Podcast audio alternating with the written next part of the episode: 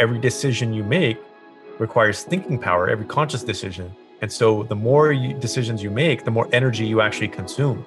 So this is important too because a lot of people make decisions when they're they don't have the right energy, when they're not in the right state, and that impacts them as well.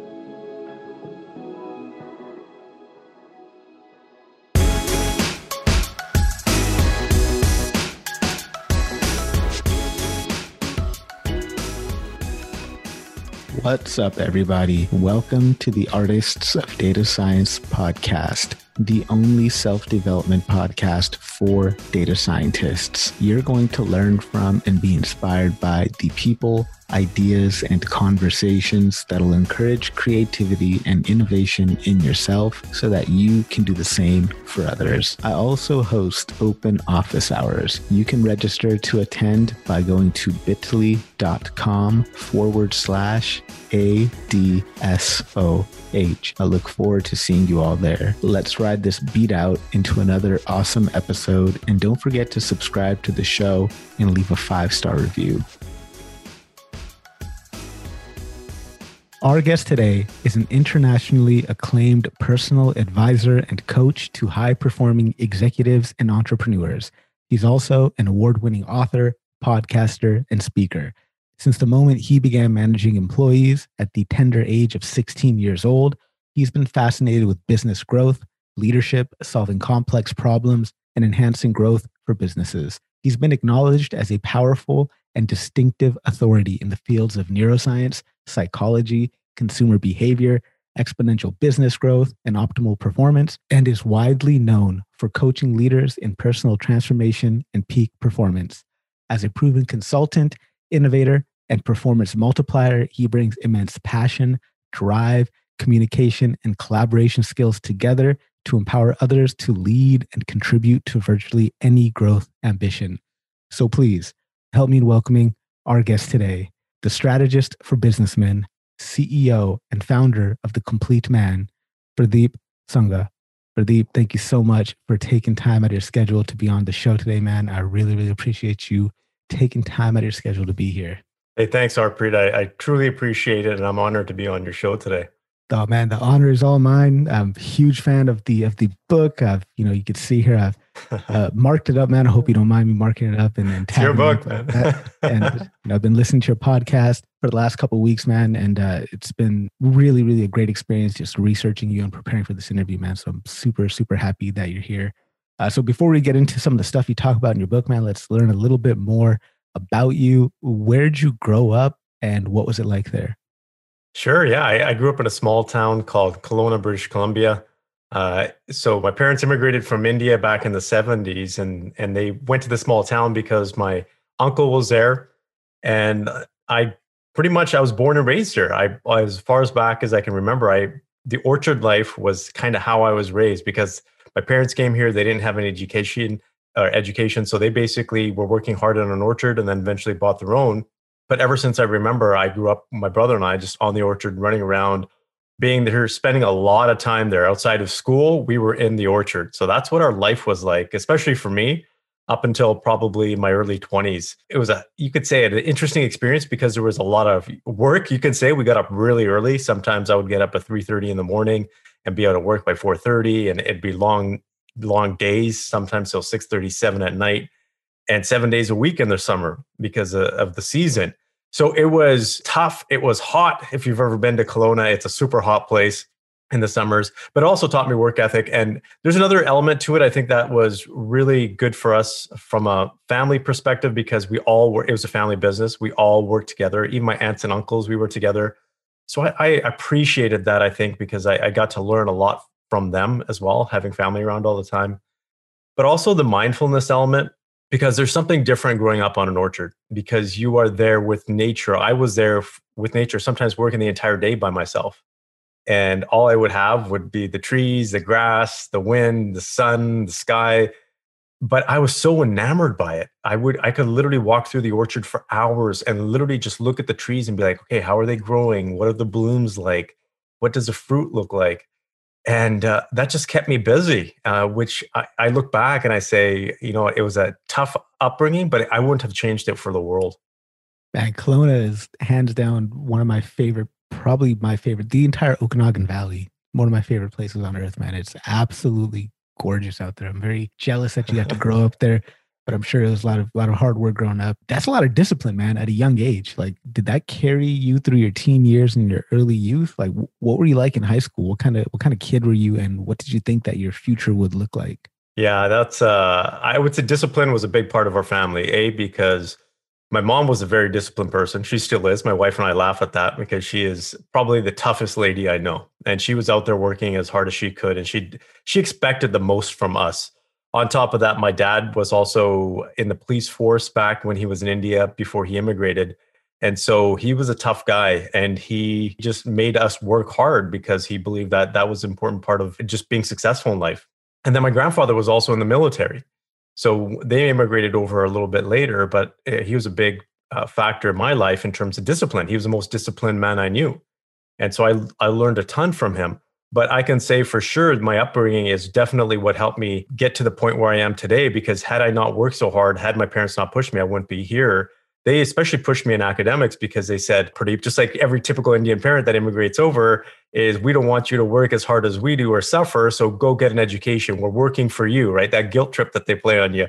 It, and at that time it was it was a good guilt trip because it, it just pushed me into academics and i would say that is one of the catalysts that kind of led me to where i am today that's interesting, right? They don't want you to work as hard as they did, but it's a different type of work that we do now, which I'm sure we're working harder than they could ever like imagine, right? It's not physical backbreaking labor, but it's intellectual. It's it's hardcore thinking that you have to do for work. I mean, especially with, with the type of research you do, man. So, how different is your life now than what you imagined it would be back then? Well, growing up, I would say because uh, my parents pushed me a lot to go into the medical field because the typical, you can say, occupations that Indian parents want you to go is either you know an engineer or a lawyer or a doctor, right? So my chosen path apparently was supposed to be a doctor, but I really wanted to be a veterinarian. That was my dream. That was my goal. But my parents were like, you know, that's not as respectable. And so I thought I would be a doctor when I was in high school that's literally what I thought I would be. But I am so glad that I'm not a doctor because I get to help impact people from a different perspective. I'm not one that could see blood. I hate seeing blood. I hate seeing people suffer, especially especially physical pain. In high school, I volunteered at the emergency department in Kelowna, and I couldn't take it, man. I I just was just not for me. When I saw people hurting and suffering and sitting in the waiting rooms, I was just like, I cannot do this. And so being I never thought I would be in business as deep as I am. I thought I would be more in a you can say a professional role, like a, an engineer or something like that, or a doctor. Uh, but having my own business and being from an entrepreneurial side, uh, it, this is something I'm I'm glad I actually did. So it was it was a little bit of a 180, you can say. That discipline, I guess, how does that help you with with like goal setting and defining a, a path for yourself going forward when there, there's so many different avenues that somebody can go down, so many different paths that you can take, right? Doctor, engineer, lawyer. Like, how does discipline help you focus on which goal to pursue? Well, discipline is important because it allows you to get to your goals faster. That's ultimately it. Because I see a lot of people, and, and this is one of the premises that I learned from my grandfather. He was an old school military man who had a lot of, you can say, philosophical background and education and he taught me a lot. He taught me a lot about self integrity. He also taught me about discipline. If we take a look at the word a discipline, and actually the not the origin, but a root of it actually comes from India, which means yuj, for example, which is the word to bind yourself or to be bound to something that you're doing. And when you practice discipline to the point that it becomes who you are and it becomes part of your identity, it's no longer discipline. It's just who you are. And I'll, I'll give an example. Working out for me is just who I am. I don't schedule it. I don't second guess it. I don't think about it. It's just part of who I am. I get up and I work. If I don't work out, I don't feel like myself. So discipline is absolutely critical. If you take a look at some of the most successful people out there, a lot of them are athletes.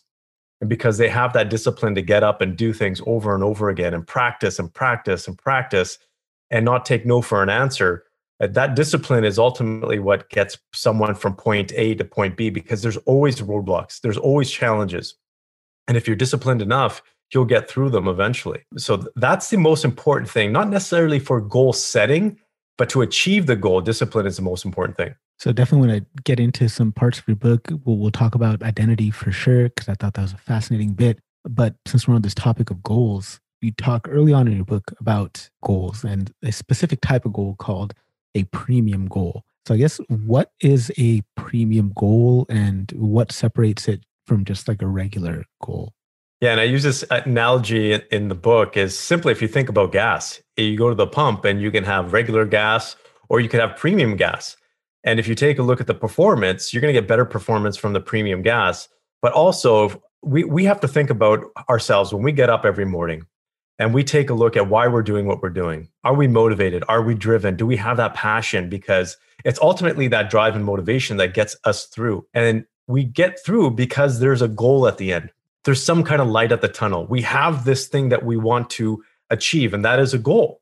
And ultimately, we need to have premium goals, which means that we have to be motivated and driven, passionate about those goals. They can't be average goals because if you have average goals, you're going to run out of fuel. Ultimately, that's what happens. You're not going to be because we all know it's not it's not the easy road that stops us from getting to where we want to be. It's the tough road, and you need that fuel. You need to be looking at your goals and say, I want to do this regardless of what happens to me. I want to do this because this is how I'm going to feel at the end of the line. That's what premium goals are. I see way too many people setting goals. I'll give you a prime example. I was talking to a gentleman the other day, a very successful CEO, and I was asking him about his goals. And he actually pointed out himself, he said he's not very motivated because he uses just strict logic when he sets goals, right? And it's a very logical process for him. And so he's not excited. And I said, you know what you need to do? Put some emotion behind it because you have to be excited. You have to be driven. And this is shown from studies from Stanford that the more emotions you put behind your goals, the more likely you are to execute, the more passion you're going to be, uh, passionate you're going to be, the more consistent you're going to be, the more persistent you're going to be in achieving those goals. So there's a direct correlation between a lot of people think that goal setting is important. It definitely is. But even with goal setting, six months later, over 60% of the people drop those goals. And be, even though that they're looking at those goals every day, for example, they're just not premium enough. They're not exciting enough for them to keep going. That is the difference between an average goal and a premium goal. Is a premium goal will pull you through. You're not necessarily having to push yourself. You're actually drawn to it. And when it comes to the emotions that we need to put behind our pursuit of our goals, is it does it need to be like some type of like rage or or anger? Like what emotion should we put behind ourselves to achieve our goals? Uh, that's a really good question. And I think everybody is different. There's some people that rage does it, anger does it because they feel like the underdog, for example. They want to beat someone, right? They they they want to show that they are the best out there. Some people have emotion tied to ego, for example everybody has a different emotion. Some people, it's compassion. They're driven to help other people because they have this emotion that they want to be caring and loving and, and give to others. Everybody is different. So I wouldn't say that there's any negative emotion that you can put behind it unless it actually consumes you, right? If you're putting so much anger into your your goal, for example, that it's trickling over into other aspects of your life, then you need to be a little bit cautious of that. Because I know there's times when I just am pissed off. Something just pisses me off. And those days are some of my best workout days because I channel and I convert my energy from that, you can say, that type of emotion to an empowering emotion. So it just, it's what works for you ultimately at the end of the day. So how's that? Cause you go into so much amazing neuroscience and I'm like super, super fascinated just about brain science and neuroscience and things like that. So like, how do we do that when we are in that dark place or that, that mm. anger filled place? How do we use that to just kick off another loop in our mind to, instead of having that be a blocker for us to just, yes, let's, let's use it for fuel. Like what's the, I guess the trigger that we put in place in our mind? The process. Yeah. And, and I think the first thing is it requires practice. And so sometimes what ends up happening is we get anger, for example, and then we get angry because we're angry, right? We know better that we're not supposed to get angry. So the first part is to remember that this takes practice just like anything else. It's like people that start to meditate at first is they they get so frustrated because they can't do it. So give yourself some space and understand that this is a process. This actually takes some time and actually you can perfect it over time with practice. The second thing is to understand that all emotions are actually convertible. So you have the option. You have complete control over your emotions. And science shows us that it's not the external stimuli that actually impacts your emotions, it's your perception of them. you're actually taking that emotion and putting it through your existing programming and saying, this is how I should feel about it. And when you understand that, you realize that you have power.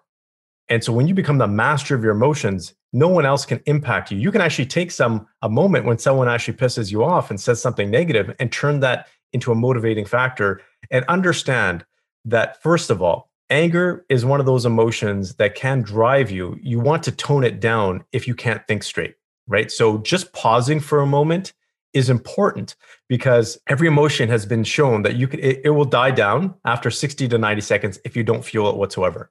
So even if you're happy, if you're sad, you're, whatever it is, if there's no additional stimuli, if you're not keep getting bombarded by the same stuff, it's actually going to go away. So you have the option of actually just removing yourself and changing it. But there's a trick that I use. And the trick that I use is I always take that and ask myself, is this anger, the way I'm acting right now, is this going to help me or hurt me from the goal that I want to achieve? And then it comes back to the goal. And so if you redirect that and say, what is my goal? And then you tell yourself, hmm, what do I use to fuel my actions toward this goal? Even if it's anger, you can do that. You just need to convert it. Again, it's your ultimate goal and those questions that you ask yourself that ultimately have an impact. But there's some other, there's one other aspect that I want to talk about. I know we're going to talk about identity here in a little bit, is you want to tie your emotions to your identity and you ask yourself, is this emotion an emotion that this type of person would have. For example, I just use an example of, let's just say Dalai Lama, right? He's someone that I, I look up to. He's a very fascinating man. Um, but, and he feels anger at times too. But then I say, is this a, a type of person that would wallow in anger? So you can, you can ask yourself and say, who are the people that you look up to? And would they feel this emotion? What would they do? in this situation and then convert it. Again, it just takes practice, but those are just some subtle things that you can do to actually change your approach with that. It's like that, a bit of that it's a stoic detachment where you pause and then say, okay, this is just an impression, take it for what it is, and don't let that kind of perpetuate and keep you in that flywheel, right? Exactly. And there's another part to it too, because most of our emotions are based on how we felt in the past, not necessarily how we feel now if we understand this, right, most of our emotions are triggered by something that's happened in the past. Take a look at someone says something to you. You're most likely going to think of a time that that person said something similar in the past. So you're already ready to have those emotions. And anytime you have an emotion based on the past, you're living in the past. So when you understand that, you say, wow, I want to live today. So what if that happened? How do I move forward from this?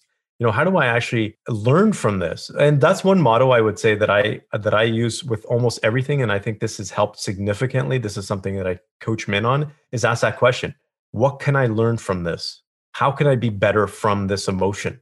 And you'll be surprised that your brain will actually come up with some really good answers. Thank you very much man. I really appreciate that and just continuing on this path of of talking about brain science and and you know while, while we're kind of in the topic of goals here, I guess you talk about the reticular activating system in the book and the impact it has on achieving our goals.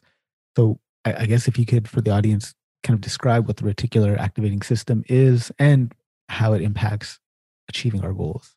Yeah, if I was just just simplified, it's basically a system within your brains made up of a network of neurons that are there. Part of it's in your brain stem, part of it is basically in other aspects of uh, the stimuli that you take in from your let's just say your sight your taste your touch your smell for example and your hearing and that system basically filters out information that's not relevant to your goal if i was to simplify it so and if you have a goal in mind you will actually take in relevant information to that your brain the reticular activating system will actually say oh this guy or gal let's just say has this goal let's push this information because this is relevant to the goal. And here's a simple example. If Harpreet, you and I walk down downtown, let's say Winnipeg, and we're walking for 15 minutes, and at the end of the the walk, I say, "How many blue cars did you see?"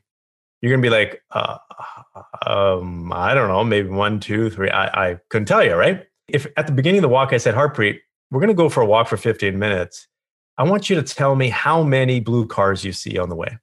What's gonna happen? your brain is automatically going to be looking out for those blue cars. So that is what the reticular activating system does is it aligns your information that you're bringing in from the environment and there's a lot of it. We're talking about millions of bits every single second right? And there's no way that your brain can actually consciously process that. And so, what your brain is designed to do is say, what's actually relevant to the goal? Let's push this information to the conscious level. What's irrelevant? Let's just kind of keep it unconscious. So that's what it's uh, what it does, and it's very important, and that's why goal setting is super important because as soon as you have a goal, your brain is actually structured to follow that goal and attain that goal. That's that's interesting because on kind of another topic, the other side of that coin is when you're thinking thoughts like, "Oh my god, like like oh, I suck at this thing, I'm never gonna get good at it," and this is the talk that you have on loop in your mind, you'll just start finding reasons to prove that, right? Whereas if you start telling yourself, you know what, actually, I can learn hard things, I can do difficult things, I can learn and grow, then you kind of just see that happening all around you. Is that kind of the same? Yeah, absolutely. Because your brain is actually designed to do uh, two main things. It's designed to do other things too, but it's designed to predict. It's a prediction, you can say, machine. And it's also designed to solve problems. So if you think about this, your brain is constantly solving problems. And who's identifying what the problem is to solve? You are as a person. And so problems are solved in essence are questions. That's what they are. So if you ask yourself, why am I such a screw up in this? Your brain will answer it because it's designed to solve that problem. It's going to give you an answer. So be very conscious and aware of the questions you ask yourself because if you restructure your questions instead of saying, why am I such a screw up at this? and say, how do I develop my skill so I'm better at this? You're actually going to have two completely different outcomes. I love that. It's just like a subtle shift in in your self talk that addresses the same question in a sense, but it just has radically different outcomes. I think that's super, super fascinating. So you also talk about systems in your book. So what's the difference, I guess, between systems and goals, or, or do we need systems to help us achieve goals? How does that work? Yeah, goals are important because that's where you want to get to, right? That's your target. That's your, whether it's your revenue target, your career goal, relationship goal, whatever it is. But your system is actually how you're going to achieve it it's basically it's like the wheels to get to your goal you have to have a system now you don't I should, let me just step back here you don't have to have a system but you're more likely to achieve your goals if you have a system and the most successful people i know have a system the most successful athletes i know have a system best coaches i know have a system everything is about having an effective system because when you have a system we use this principle in business as well. Businesses are built on systems, they're built on processes. Uh, and a system is simply a bunch of processes that are put together. That's all it is, is a network of processes. And systems are designed to be consistent, right? And it's designed to give you a little bit more discipline. But once you have that discipline and consistency, here's the magic of systems. You can actually improve them. You actually can see, okay, where's a system not working effectively? Where do I need to change things? And how can I enhance other aspects of the system? If you don't have a system that's consistent, it's hard to tell. You're just winging it, right? And so it's like going on a diet. If you say, if you go on three different fad diets at the same time and you start losing weight, you're not going to know which one it is that's actually impacting you. So that's why it's important to actually have a system of maybe one diet and say, okay, let's see if this works. And then start to modify that approach. And then you can move on to the next system. So systems are so fundamental because two things, it accelerates your results, but the second thing is you know you get to figure out what's not working for you as well. Absolutely love that and I think that's super relevant to, you know, the audience of data scientists that are listening just having that concept of a systems mindset, the systems thinking is super important not only for the work that we do as data scientists but to help us in our personal lives as well. Uh, so mm-hmm. let's jump into this identity. I, I love the how you break down identity in the book. It was actually one of my favorite chapters. So talk to us about what our identity is. Well, I, it's simply how we perceive ourselves and how we act in accordance to how we perceive ourselves to be basically. It's how we represent ourselves to the world and how we the world reflects that back onto us basically. And the world tells us who we are. Identity is so important because it's this concept, right? That's all it it's is a concept it's like a character from another analogy it's a character within a story and the important thing there is to understand that that character is the most important aside from systems right? You can have systems but that character has to execute those systems. So having an identity that aligns with your goals is going to be absolutely critical. And here's a magic to that is you get to create that identity because it's already been created for you. You just don't know it. Most people go through their entire lives having this persona, this character of themselves, and they don't realize that it was built basically by their society, their parents, the school system, everything up until they're a young adult to say, this is who you are, but you get to choose this. And so a lot of people get stuck because they get stuck in their identity. They get stuck in who they are because let's just say we have a goal of doing something and you might tell yourself, I'm just not the type of person to do that. I just don't know if I can do that. And that's your identity talking because you haven't done that. You don't see that as part of being who you are. And so that is important. Like, I'll give you an example. There's some people that are just part of their identity is being they they love to do these you can say these ultimate sports for example like these cliff divers or you know guys that go even hand gliding or jumping out of skydiving for example that's part of their identity right that's who they identify themselves as that's not who i am that's not who i am as a person and so for me to actually just go up there i've always wanted to go skydiving i haven't done it yet but it's one of those things that i find tough but for them it's easy because it's just part of their identity in terms of who they built themselves to be and so if you take a look at yourself and say who am i that's ultimately what the question is. You get to identify who you are as a person, and who you are as a person, your identity, then determines how you act. It determines your be- behavior, not only consciously, but more importantly, unconsciously, because we're built on habits. We're built on what we call autopilot or automaticity, which is basically it's a system for our brain to not have to use a bunch of energy. So it creates these patterns and it creates these habits. But guess what? These habits and patterns are aligned with your identity. And so if you're a type of person that has these habits that aren't getting you to your goal, then the best thing you can do is reshift your identity to the type of person who aligns with that goals. And so anytime we do work here, for example, when I work with someone, that's the first thing I take a look at. I take a look at how they perceive themselves to be an individual, what their character type is, because someone will just say, like, I'll give you an example. Here's a big one in the business world. I'm just not a salesperson right? That's how they identify themselves. I'm just not a salesperson. That tells me right away whether this person is actually able to sell their product or service or not, because they're identifying themselves as someone who doesn't sell. And so if you identify yourself as someone that doesn't sell, you're not going to sell. You're going to have a tough time selling. And so these are, this is just such an important concept in the human structure and even in society, Harpreet. This is probably the fundamental basis for every human being getting what they want out of life or not getting what they want out of life. And it's like you want to stay consistent with your identity, right? Because if you find something, or if you discover or uncover something about yourself that goes against your identity or this identity you've constructed for yourself, that could be quite jarring, right? Mm-hmm. Absolutely. And you talk about this idea of the core identity. So, talk to us about that, this concept of the core identity. So, the core identity, if we take a look at ourselves, is inside we have this core identity. This is the way we are and way we perceive ourselves to be in pretty much every situation. We're not going to change that. So, for example, Harpreet, you're a nice guy. You're probably not going to go out and kill someone, right? Um, even if someone gave you a million bucks, because that's part of your core identity. You're so ingrained in you that it would be, it would be almost impossible for you to change that. That's what a core identity is, right? And so we all have that we all have this structure inside of us that tells us, no, we're not going to do this, or yes, we will do this. Because the other important thing that I, I didn't mention when it comes to identity is your brain will tell you to behave in alignment with your identity, and it will stop you from behaving in ways that are outside of your identity.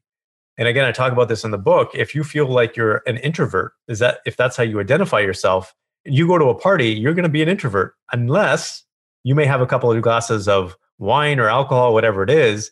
And that will actually inhibit your brain from or allow you to step outside of that identity. So that core identity is pretty much built in us that allows us or doesn't allow us to do something in every single situation. Outside of that, we also have what we call a fluid identity, which is an identity that we need to change and to adapt to the situation. And so this could be adapting to your work culture. It could be adapting to going from work to home at the end of the day. You have to change who you are. You can't, like, I can't, when I go and I'm speaking to my team members, I don't use the same approach that I do with my children. I'm not the same person, right? I'm more goofy with my kids. That's part of my fluid identity. But it's important to actually, even if you can name your identity, it's important because once you put a label on your identity, it actually, you can actually step into that. It's almost like a character. And so some people I've seen men say, I'm Batman, right? And that's their identity or the Dark Knight or whatever that is. So they feel like, um, like they're embodying that type of a character in a certain type of situation. Uh, and so it's important to have a fluid identity because you can't be the exact same person in every situation. You're not going to be functional in life. You would your marriage would fall apart. Your kids be like, "Who is this person?" Everybody would just be looking at you like something's wrong. And so being the more fluid you are, the more successful you will actually be because you can change yourself and adapt to situations. I actually learned this you could say early on in this in in my life is I almost saw myself as a chameleon where I could adapt in any, every single situation because that allowed me to learn from different uh, groups of people, for example, and different individuals. But then I started to realize I'm like, wow, I'm not who I necessarily think I am. I can be whoever I want to be. And it's a very powerful thing when you actually embrace this. A lot of guys or gals will think, well, I'm not being genuine. You're absolutely being genuine because you create who you are you might as well do it with intentionality, you can say. And so, talk to us, I guess, about the relationship between our identities and our goals. Do they necessarily line up with each other, or how, how does this work? Well, if you if you want to hit your goals, you definitely should uh, line up. That's the first thing that we take a look at is what's your goal and what's your identity, and does your identity align with your goal? So, for example, you could you could you know your goal might be to make a million dollars. But in order, let's just say you're in a business that you're going to have to spend more time selling and you're going to have to maybe go on the edge of not being unethical, but let's just say you have to be a really, a really good salesperson and you might have to make pitches. Well, if your identity doesn't align with that, if your identity isn't that type of person, you're not going to be able to be successful in that realm. I don't care what you do, you're going to have the toughest time doing it your because your brain will literally stop you from doing it. And so a lot of people when they say I just can't do it, what essentially what they're doing is a they're either doubting their skill, but b they're they're doubting who they are as a person. Do they identify as the type of person that can actually do that? Is it aligned? So to answer your question in short form is yes. If you have a, an identity that's aligned with your goal, you will be way more likely to achieve it than if your identity wasn't aligned with your goal. And like, for example, for me, right? Like, I, I tell myself, and the jury's still out on this, but I tell myself, I'm the greatest podcast host there is, right? This is just something I tell myself. But then for that to be true, there needs to, you know, how the greatest podcast host researches guests. How would he come up with questions? How would he do this, right? How would he make the experience for his guests absolutely amazing, right?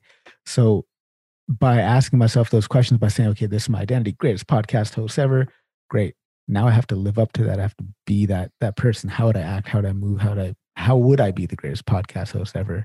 So I guess can we shape our identity around the things that we want to become, but don't feel like we are yet? Yeah, absolutely. And that's where it starts, right? That is a fundamental thing because you're you might have two challenging beliefs at the same time. You might still have that old belief that I'm kind of an average podcast host, right? But I can tell you uh, from my experience with you, you're pretty darn awesome because you've done so much research. I'm actually very impressed um, by that firsthand. So I, I think you're there, man. I think you're you're pretty awesome in terms of your journey. So I, I appreciate that.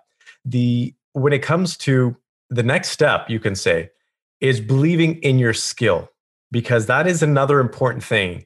You can want something. You can you can say I am this type of person, but then you have to take a look and say I can do that. And in order to believe that you can do that, you have to have the skill to do that. You have to have the habits to do that. So the things that you talked about, like the research of the guests, that you you've read my book, for example, you've made notes, all this kind of stuff, that is the skill that it takes to be the best podcast host. So you're actually acting it out.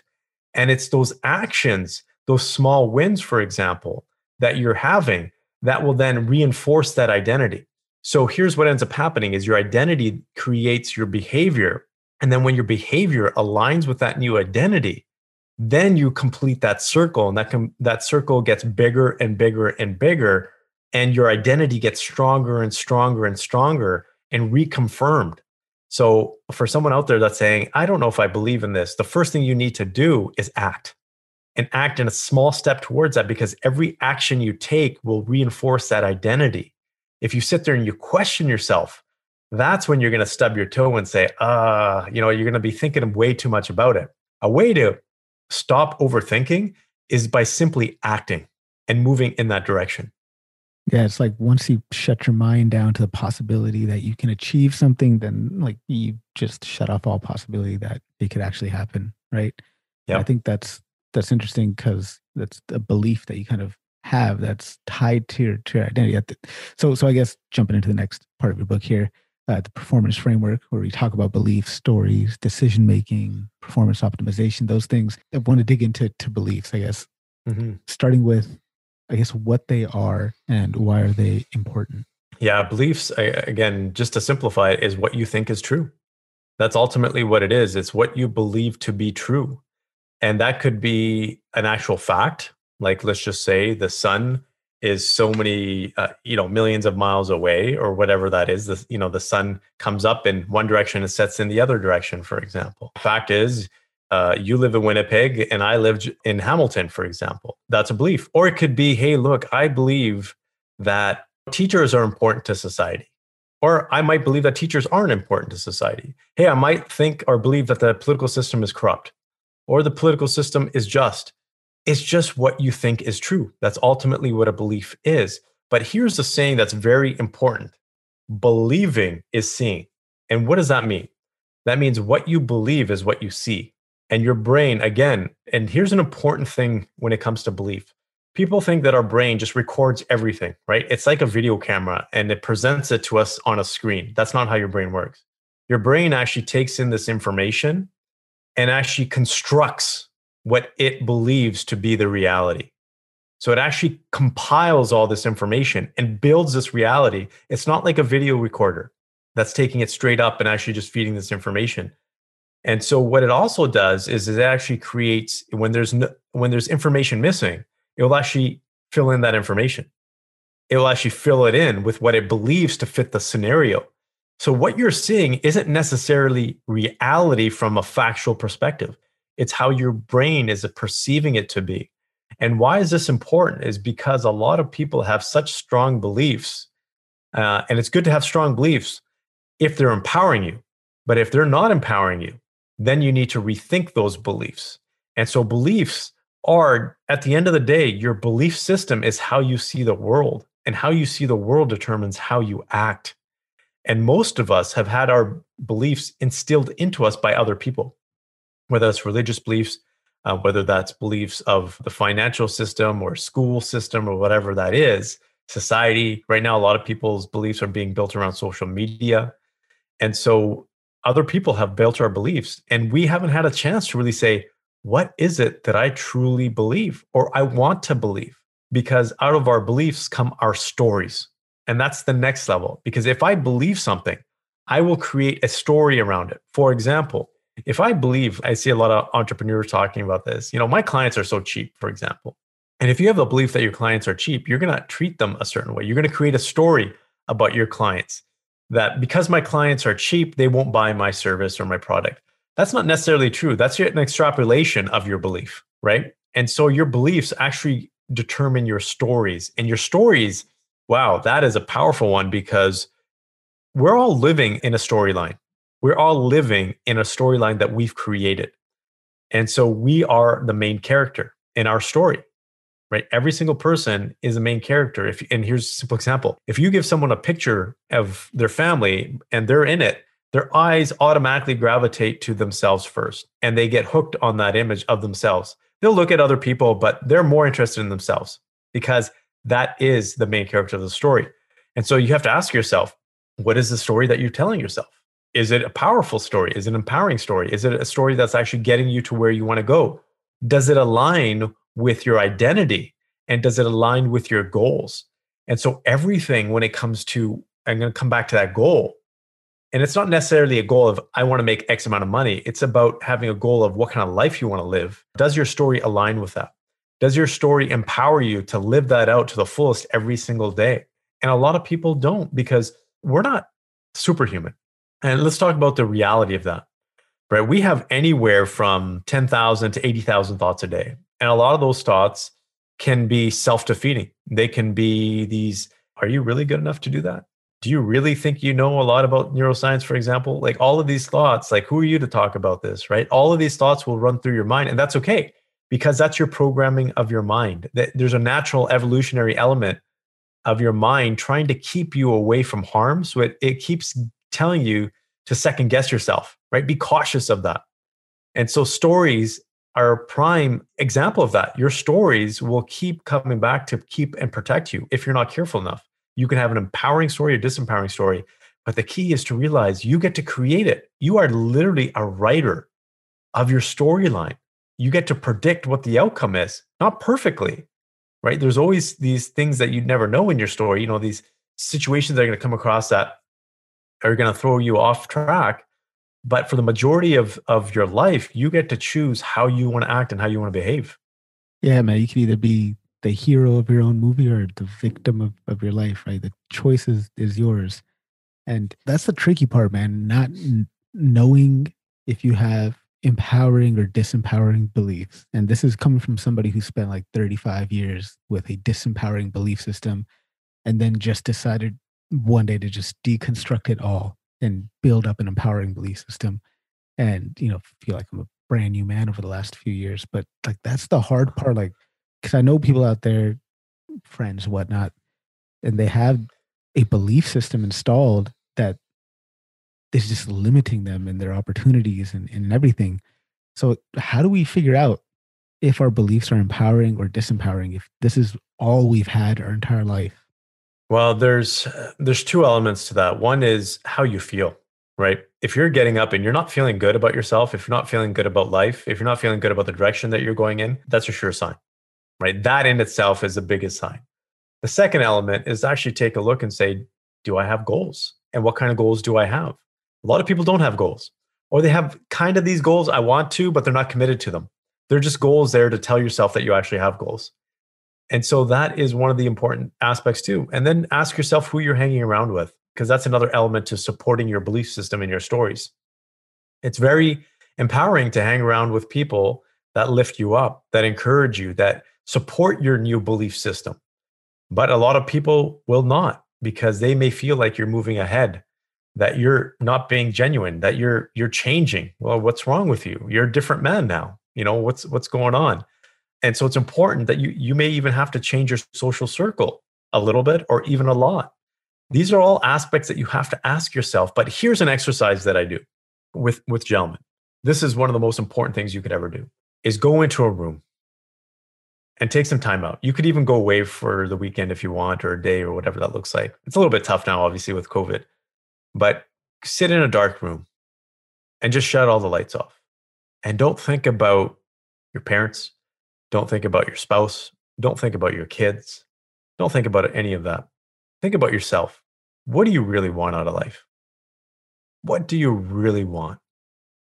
What do you want to your life to be like in 10 years from now? If there's no social pressures, right? As a gentleman who is married, also has kids, a lot of what I do if I'm not careful, can be influenced by my family and the expectation of being a good husband, an expectation of being a good father. And that can take me around off the path that I want to go on. Now, it just so happens that that is part of my path that aligns with who I want to be. But there's other influences that stop me from living the life that I may want to live, for example, if I take those into consideration. So, as for every human being, you have to sit down and say, What do you want? And that's ultimately what will give you more clarity. When you take all those pressures off, you take all the weight off your shoulders and you go back to that who am I? What do I want? You'll be able to get some clarity. And this isn't an overnight exercise. Like Harpreet, let's be serious about this, right? To create your life, you've been programmed for so many years, for decades, to be a certain way, to think a certain way, to behave a certain way within a certain pattern. You've been carved to be who you are it's not overnight that you can uncarve yourself. So this might take, it could take a weekend, it could take a few months. But I've also seen people do it very fast because they're just tired of it. right? They just don't want to live that way anymore.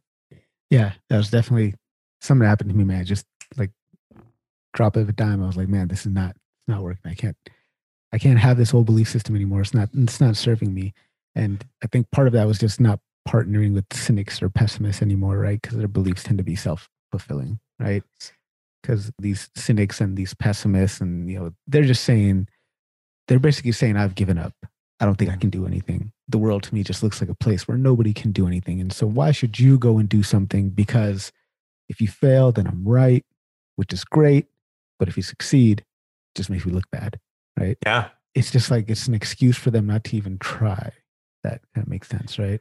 Well, let's let's take a look at how powerful beliefs are because they are so powerful. I don't think a lot of people don't understand how powerful they are. They are the fundamental elements of of how people behave. I'll just give you an example. And we're seeing it actually right now, but there are a lot of studies done before and that we're not going to get we don't need to get into the political aspect, but we take a look at Trump's leadership style, for example, and people wonder like why are people following him? Why do they believe all the stuff that we know is not factually true? Well, guess what? They've done studies on this prior to his era where they've taken people who have had a strong belief in whether they were Republican or Democrat and show the opposite side actually on video committing crimes. And the people went on the opposite side and on the same side. Here's the interesting thing. A Republican, for example, will take a look at another Republican actually committing a crime and say, no, that's not possible. That video is faked, it's doctored, it's not possible. That's how strong belief systems are. It actually stops the information from flowing to the brain. There's actually some studies, it's not conclusive yet, that show that information might not even reach, you can say, the higher level thinking part of your brain because it's shunted off prior to that. That's pretty powerful. That's crazy, man. Beliefs are, I mean, the stories you tell yourself are super, super important. I think if you can adopt a mindset and a belief system that is empowering, your life can change dramatically. Mm. Right. And I think one belief that I've kind of adopted from from Tom Bilyeu, it's, you know, he calls it the one belief that matters is that any energy you put into doing something will be rewarded with something new learned or new skills gained. Doesn't matter if the outcome is not what you want. It's the process that you go through. You'll still gain something from it, even if the outcome isn't what you had mm-hmm. wanted. Um, so, speaking of outcomes, get into decision making. And you talk about the three step process that the brain goes through when it comes to making decisions. Uh, talk to us about that. Yes. And so decision making process, why it's so important is because decisions are one of the most important elements. If I was to say, okay, there's two parts to success. The one is decision making, because you have to decide if you go to a fork in the road, and we're constantly doing this every single day, hundreds of times, we just don't know it. Our brain is actually doing a lot of it on autopilot. But we go to a fork in the road, we have to choose path A or B. And sometimes it's A, B, C, or D. So what path we choose is going to tell us or dictate basically whether we go to that, end up at that goal or not. Because if we're making hundreds of decisions a day, which ultimately lead to thousands and tens of thousands to get to that goal, you know, the better you are at making decisions, the faster you actually get to that goal. It's like going through the maze. When you get better at going through the maze, you actually get there faster. You make less mistakes, right? You get to less dead ends. That's what how decision making impacts you. The other element is make taking effective action. But it doesn't matter how effective your action is if you've made the wrong decision. But I, I don't like to say any decision is really wrong because you can take a bad decision and actually learn from it. What I like to say is, is an empowering decision or is it a disempowering decision? And that just depends on whether that's getting you to a life or the goal that you want to get to, or it's not. And again, a decision in a direction that you don't want can actually help you get there because you might learn something along the way. But the process, if I was to numb it down, because it's not linear, is basically you get information into your brain, and that is information from the environment, most likely. And then you compile and you appraise that information based on what you already know. You take a look at that information and you say, okay, here's what I know. Here's what I already know about this situation based on my past experience. Here's how I feel about this because emotions are a massive influencer on your decision making. Then you also say, okay, so what are the potential outcomes? You're going to predict some potential outcomes as well. But then there's all of these other factors that come into decisions. Who who is influencing you at that time of making that decision? Even if they're not physically, you might think, "Oh, what would my dad say about this?" or "What would my kids say about this?" All of these influence are literally just getting compiled into your brain and then your brain is saying, "Okay, which way do I go?" and it will choose the best path, best path, interestingly enough, based on mainly emotion because ultimately that's what you're making a decision on is when you make a decision you want to feel a certain way. When you reach a goal you want to feel a certain way. So emotions have a bigger part i should say feelings overall because emotions are components of feelings that have an impact on your decision making. Now when you understand how you're making decisions and whether they're being effective or not and you start to tweak that that situation and or how you're actually making them. You actually reflect back and say what how was i making that decision in the past? What could i have done differently? And you slowly get better and better at making decisions. You're actually going to start improving your uh, execution and you're actually going to get your goals faster and easier as i mentioned before. So it really is taking the information in and saying okay appraising that information and then you, your response to that information. Now there's other elements to that too which i allude to in the book which is based on Daniel Kahneman's work in terms of the system one and system two, for example, is you have a, a number of different systems. We don't have to really get into it, but just understand that you have a, basically an unconscious decision making system, which is making decisions all the time without you even knowing about it. For example, you're sitting upright, and that's constant decision, right? Whether you lean forward, you sit upright, whatever that is, you're not consciously thinking about that. You're unconsciously doing that.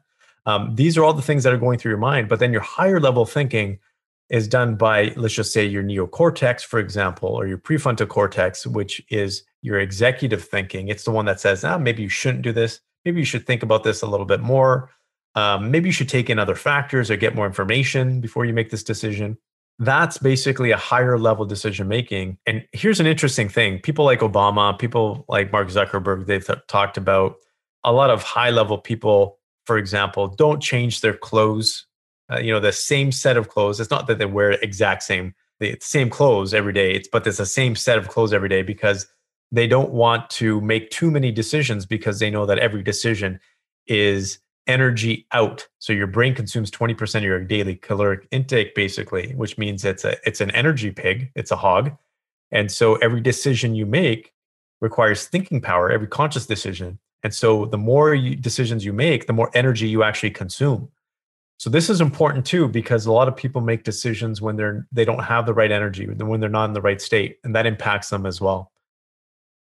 Yeah, and that's also I guess the important thing about having good habits and good routines and good discipline in place is because it frees up more mental space for you to think creatively, what have you, right? So for example, like, you know, I wake up in the morning, 4 30 a.m. every morning come downstairs and I spend an hour writing. I spend an hour reading. And, you know, the, the first two hours of my morning is just completely automated. And it just allows me to think more creatively, more freely about deeper things that I have to do later in the day. But yeah, Daniel Kahneman's work, that Thinking Fast and Slow, highly recommended to everybody listening. It's a big book, but it's good. Yeah, it's actually he's he's um well, he's one of the smartest men out there. He's he's also an econ- economist, for example, right? That and he got into why people make decisions in terms of the financial aspect from an economic standpoint, and people's uh, adversity to losing versus gaining.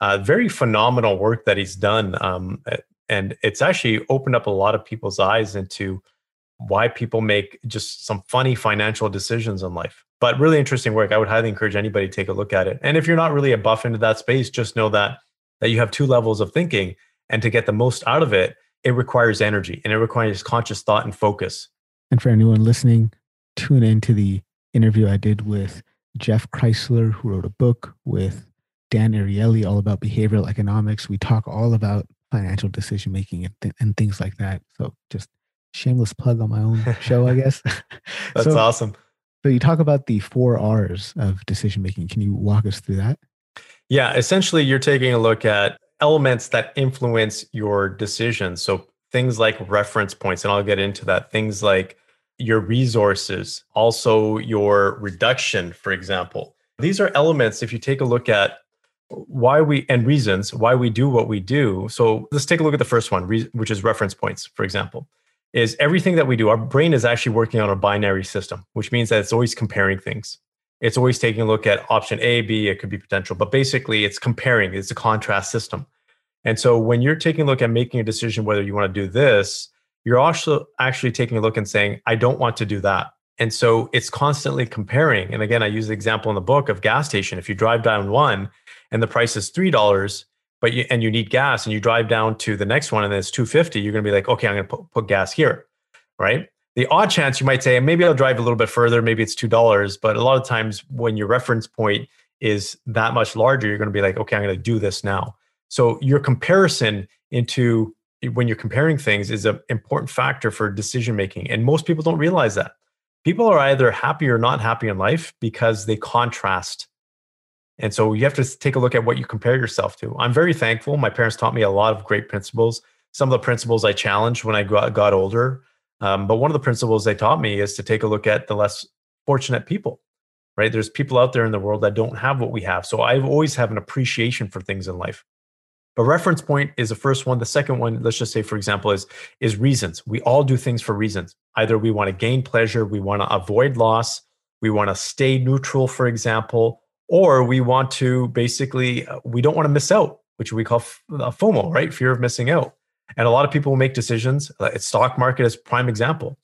People talk about the hype in the stock market, how people are making tons of money, and and most of the people at the trailer end will be like, I don't want to miss out on this, so they start investing and they they're they're not making anything because they they were the last ones to invest the reasons are important to take a look at you know are you trying to gain something are you trying to avoid loss do you feel like you're missing out on something and that's why you're doing it? Or do you just not want to do anything at all because you just don't want to move you want to be neutral? The next element is uh, an interesting one which is resources. It's one of my favorite ones because i think this year we've actually we're really focusing on this because there's an energy aspect to this which basically means are you in the right state to make the decision? Do you have enough energy? Like are you feeling good about yourself? Are you do you have feeling clear for example and again it comes back to the energy that you have in your system if you have less energy you're not going to make effective decisions we already know that you might not have maybe time could be part of that resources element if you're stressed for time you might not make an effective decision because you might not have enough time to make it so resources are important. You might not have enough information, right? That's another element of resources. But then the last element, which is, uh, I would say, one of one of the main factors, just like reference points, is reduction. And that basically means that your brain is taking all of this information and saying, I'm going to simplify this into what I can understand. And that's very important because your brain will avoid complexity and go to the simple things. So, for example, on advertising, you could have a whole bunch of list of all of the technical specs of a product if you're going to go buy a TV, for example. But you're not going to buy it off that. You're going to buy it off of, well, it's an 85 inch TV or whatever that is, something that's simple for your brain to understand. And so that's where reduction comes in. It's a very something to be very cautious of because we have to understand that our brain will just unconsciously avoid things that are complex. And there might be some really important information in that complexity there. So those are the four elements. Absolutely love it, man. That's a, another favorite chapter of mine in the book. Um, I just I love decision making, key part of data science as well. So it's just making good decisions and and I mean not only decisions using you know whatever data that we have for whatever models we're building, but just decision making process in, in the brain is super super fascinating to me. So another emotion in, that you talk about in your book is fear. It's something that we all mm. face. I think it's like the most powerful of, of emotions. But I don't think many of us really understand what it is and the purpose that it serves. Mm-hmm. So, what is fear? What's its purpose from the brain science kind of perspective? Yeah, fear is probably the strongest emotion you can say naturally that's built into us from an evolutionary standpoint. And it was designed to keep us safe. Ultimately, that's what it was designed to do is keep us away from harm and put distance between us and what we perceive to be of harm, which means that if we see this scary object or this animal, we need to run or hide or whatever that is, play dead. That's what fear will cause you to do. And it's cause again, it's it's a safety mechanism. That's ultimately it. It wants you to survive. Um, but a lot of times it will tell you things that aren't necessarily factual, not necessarily true, or not appropriate in the situation because you may fear something, uh, something that's not a, an actual threat to you. And we, we see this a lot, right? We whether it's relationships or whether it's your job, a lot of people will fear losing their job when in reality if we take a look at it there's no physical harm happening in losing your job but it's a fear that hey look if i lose my job i'm not going to be able to uh, provide for my family or whatever that looks like uh, might be out on the streets. How am I going to feed my kids? All these different fears that go through your mind, it actually creates a domino effect. It's there to keep you safe, not keep you happy, and definitely not there to make you successful. That's the most important thing to understand with fear. It's interesting because, like, physiologically, biologically, right? I think fear is the same kind of response in your brain as like excitement. Am I right about that? Right? Yeah, very similar and it's people that say going for a job interview right they might be super fearful or super nervous about this opportunity that they're they're sitting in right but if you just reframe it right and say actually you know what this is not fear this is actually excitement this is something that could potentially change my life for the better i should be excited about this i should be feeling this this is good that i'm feeling this right you reframe that fear into something more positive I think that becomes very, very powerful. Do you have any other tips to wrestle that fear so that it pushes us from behind rather than stand in front of us? Yeah, the fear thing. Well, there's there's a number of tips. Is is fear is actually one of those emotions that if it's not doing you any good, uh, you have to learn from it and understand why you're fearful. And there's definitely a reason for it. And I would say out of all the emotions, fear is one of the ones that can be your biggest teacher. That's how I take a look at fear. And I say, okay, what about this why am I feeling afraid of this? What is it? What is it in me? Is it a lack of skills that I that I feel I'm lacking? So there, therefore, I'm feeling this fear. Uh, if I am I thinking too far in the future? Am I being too pessimistic? There's always something that you can learn from fear. So ask yourself that. Um, the other thing is understand that most of your fear, unless you're actually being held at gunpoint or you're getting robbed, or is is just an illusion of your brain and understand that. So most of our fear is actually not based on the present moment. Most of our fear is actually based on future. If we take a look at uh, worry, it's a it's a future based fear. That, that's basically all it is. And so if we bring ourselves into the present moment in terms of what's in front of us right now, which we're being trained not to do from society, society as a result of technology as well, and this fast-paced go go go world, we're being trained not to be in the present moment. And that's why a lot of people have more anxiety, have more depression, have have more fear, you could say, is because we're not living in the present moment. Because that a lot of the fear doesn't isn't present there.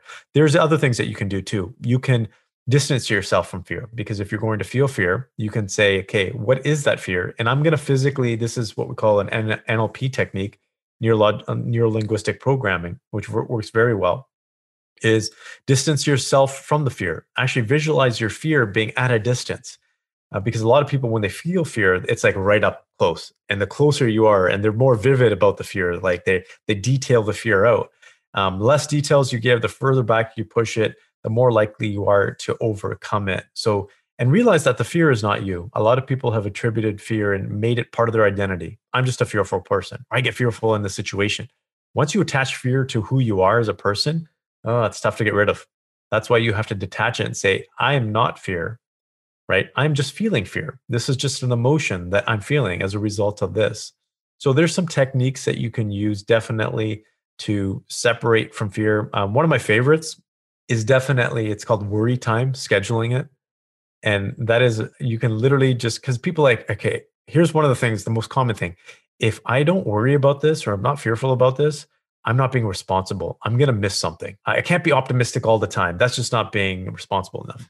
Well, if you're going to worry about it, if you're going to be fearful, schedule it. Schedule a time in your day and be like, I'm just going to take this 15 minutes and just worry the heck out of myself. Think of every negative situation that I can. But then set a timer and say, after that, I'm not going to think about it anymore. I'm not going to have that fearful emotion. And when you start to do that, then you can slowly reduce the time until actually you don't need any time anymore. So it's a very simple technique, but it actually works. Absolutely love that that's part of like what I do in the morning. I've got a few different journals that I write in. One of them is three pages longhand journal, just dumping everything out of my brain. And a lot of it is just fear based, worry based stuff and just just getting it out and just putting it away. That way the rest of the day I don't have to deal with it. Like I've dealt with it in the morning, I've got it out. I can go on about my day with some tranquility. So love the section in your book about combining skills or, or talent stacking. This is it's uh, something that I keep hearing over and over, and and you know the work of a lot of great people like Scott Adams, Naval Ravikant, James Altucher. They all talk about this idea of combining skills and, and talent stacking. And that's I, I loved seeing that in your book as well. So talk to us about this. How can we combine our skills in such a way that we can multiply the value that we're able to create? Yeah, and and so there's two notions of thought out there, and both of them actually work very well. There's the notion of a if you're at the top five percent of something, if you're the best at something, you're going to be super successful, and we see that with a lot of professionals, whether that's the they say surgeons, for example, professionals out there. If you're the best of the best, you're the cream of the crop. You're gonna you're gonna be rewarded very well. But then there's the other aspect to say, okay, maybe you can be in the top 25 percentile of people who have combined some skills and that is actually really great approach. And because you can create your own niche from that. And again, I use myself as an example in the book where I've created this niche specifically for men in business that focus on not just the science aspect, but also the performance psychology, the spiritual aspect. So I built these building blocks over where I can literally say I'm one of a handful of people I can count on one hand that have this expertise in the world. And I did this very, you can say strategically, it doesn't happen overnight. And so for our listeners, I would say pick a few areas that you have interest in. That's the most important thing by far. You have to have an interest in it and say, if I combined some of these things, what could I do? Who could I serve? That's ultimately what it's about. You could do it for fun and just for your own sake, because I think that's cool to do. But then if you're trying to monetize it, if you're trying to make a living out of it, if you're trying to make a career out of it and make a life out of it, then you can say, okay, who can I serve? Who is the clientele that I can serve as a result of combining these skills and find out what their problem is. Once you find out their problem, it's a lot easier to be able to serve them. But it's really, it's just like building, it's like Lego. You say, okay, if I'm an expert in this, whether it was data science, for example, and you say, maybe I want to become a an expert in sports psychology too, and see combine the two, right? Data and sports right now is huge. Maybe you want to combine another element of it as well, whatever that might look like. And so the more you can combine, the more you're going to niche yourself and you'll find that you'll become very unique compared to your competition. And that is the benefit of that also is you can pivot into different areas, right? You can pivot also into not just one area, not pigeonholed. You can go into any one of those because you will be in, let's just say, the top 25 percentile. Absolutely love it, man. This that's a powerful notion, like combining skills. It does take some deep introspection for somebody to think about what it is that they actually are good at. What are the few things that they're uniquely good at that they can combine together, just own that kind of intersection of those two things. Just on another note, if I could, yeah. um, the other thing is you'll find that things just naturally come together. And what I mean by that is you'll start seeing that there's ties in co- completely different disciplines. Like, who would have thought that there's a tie between neuroscience and business results, for example? Right? But I've been able to find those ties in terms of how people perform, for example.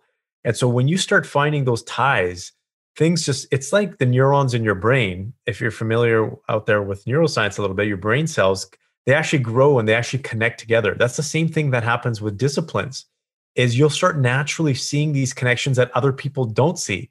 That's what makes you extremely valuable.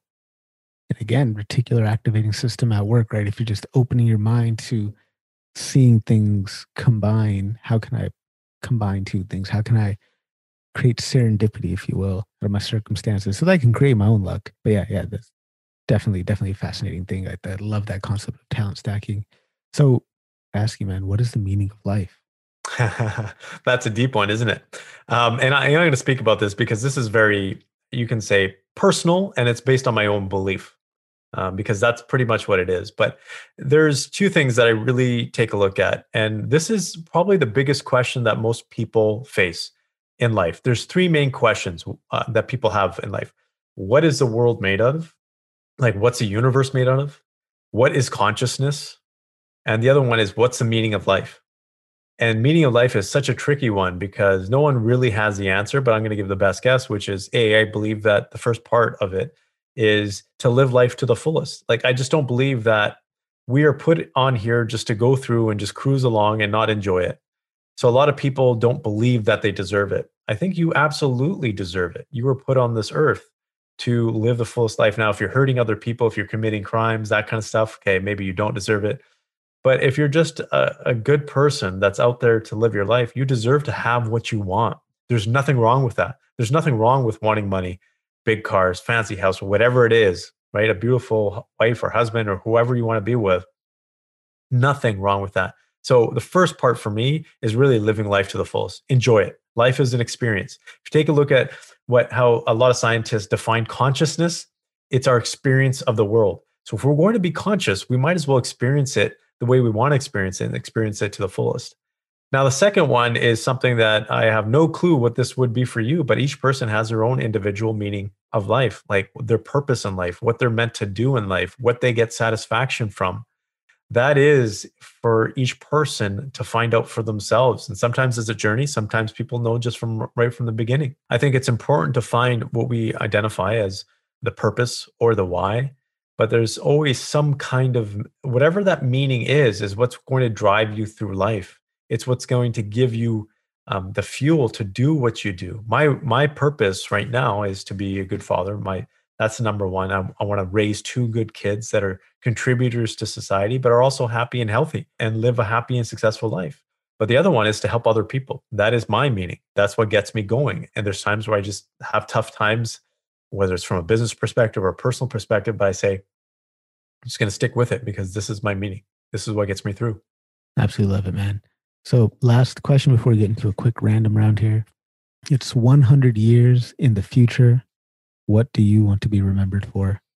Wow, yeah, that's a that's a deep question. How I first part, I guess I would just like to be remembered by my family. I think it's so easy. My wife and I were having this conversation. We're like, do you realize that maybe five generations down the road, your siblings, like my my wife has a brother, your our kids and his kids might not even there's no connection whatsoever. Like it's gonna be forgotten, this lineage, uh, this connection.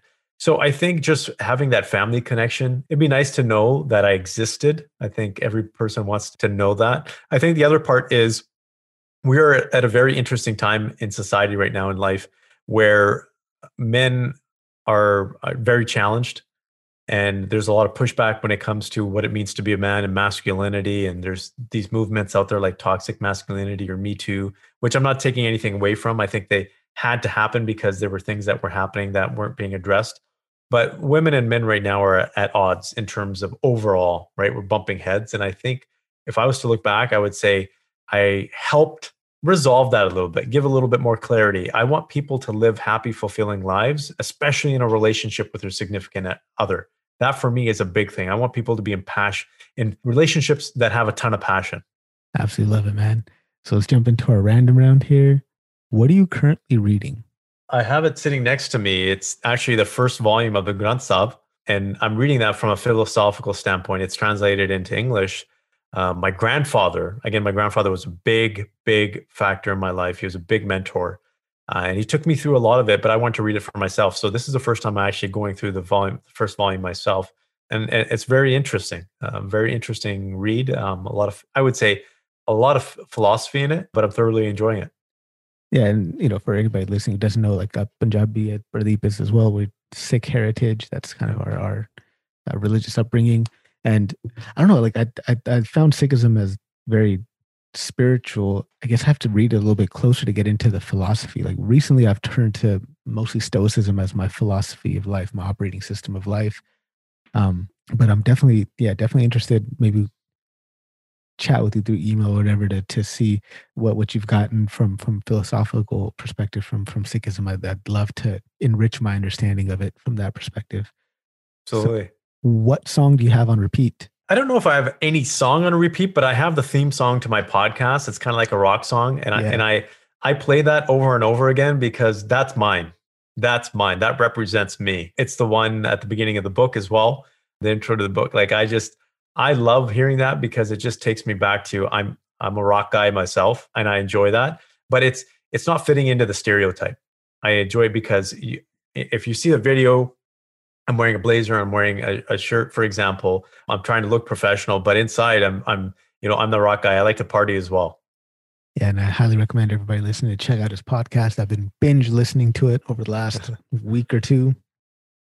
Nice short episodes, which is radically different from my one to two hour long long episodes, but they're amazing, information dense, value add podcasts. I absolutely love them.